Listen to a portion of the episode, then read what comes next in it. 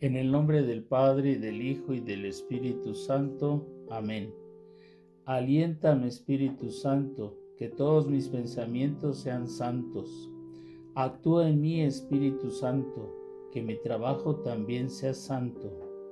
Atrae mi corazón, Espíritu Santo, que solo ame lo que es santo. Fortaléceme, Espíritu Santo, que defienda todo lo que es santo.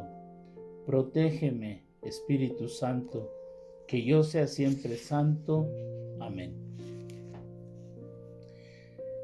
Hermanos, pues vamos a reflexionar sobre el Evangelio de San Juan, capítulo 13, versículos del 1 al 15.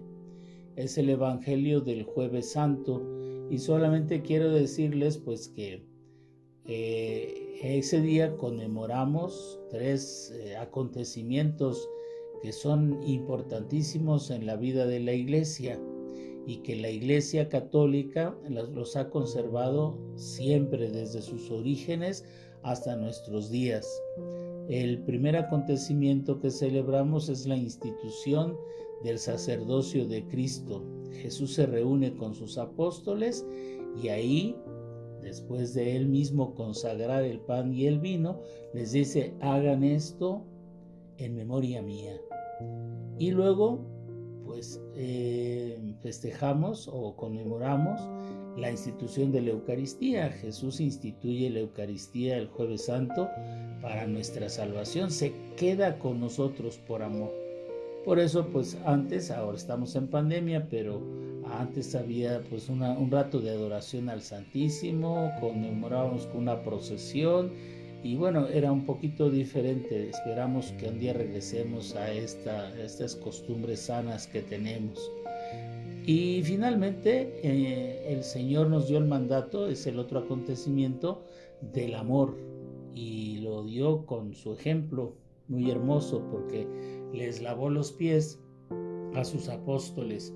Un trabajo que solamente hacían los sirvientes y que pues... Jesús, terminada la cena, cogió una toalla y se fue arrodillando, y eso es lo que dice el Evangelio que les estoy proponiendo, y entonces pues les fue lavando los pies a cada uno.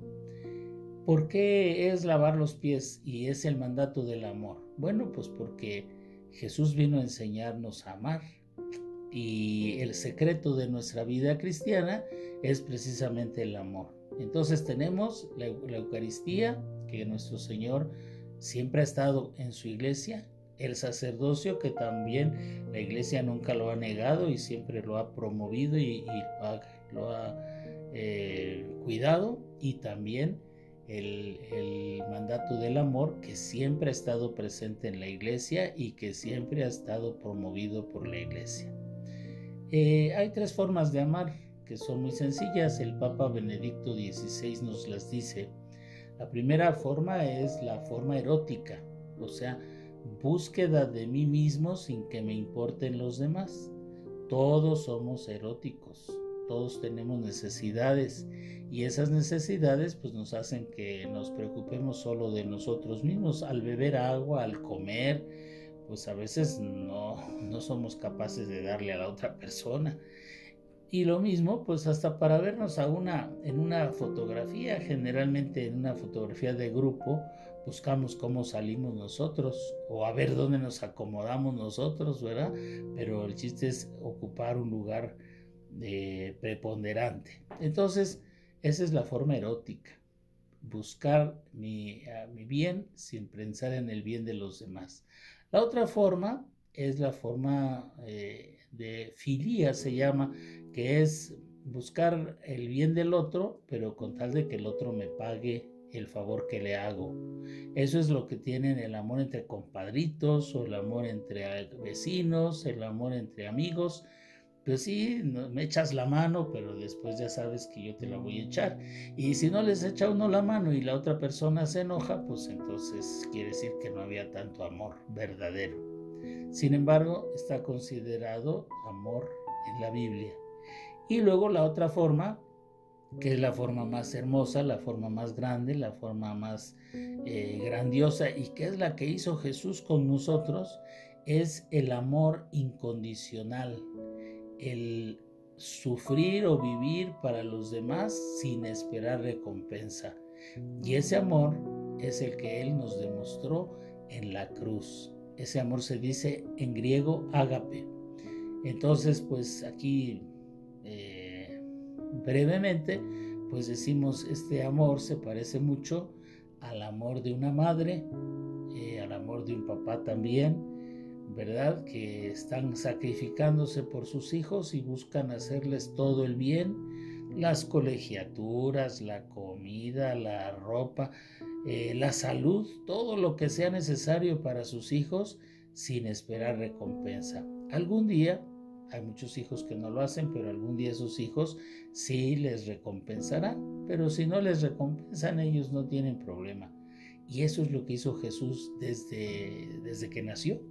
Imagínense, todo un Dios se hace hombre para salvarnos, y se hace pobre, y se hace pequeño, se hace inerme, indefenso, y ahí nos va diciendo te amo, y ahí en su vida misma todos sus actos son de amor para la humanidad, para cada uno de nosotros.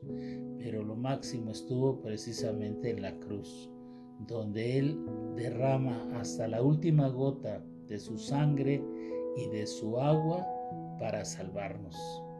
Ahí venció al mal y ahí nos dio la vida eterna a cada uno de nosotros, que es la expresión más grande de su amor. Así es que pues Hoy conmemoramos estas tres acciones maravillosas de Dios y que, bendito sea Dios, están siempre cuidaditas con mucha atención en la iglesia.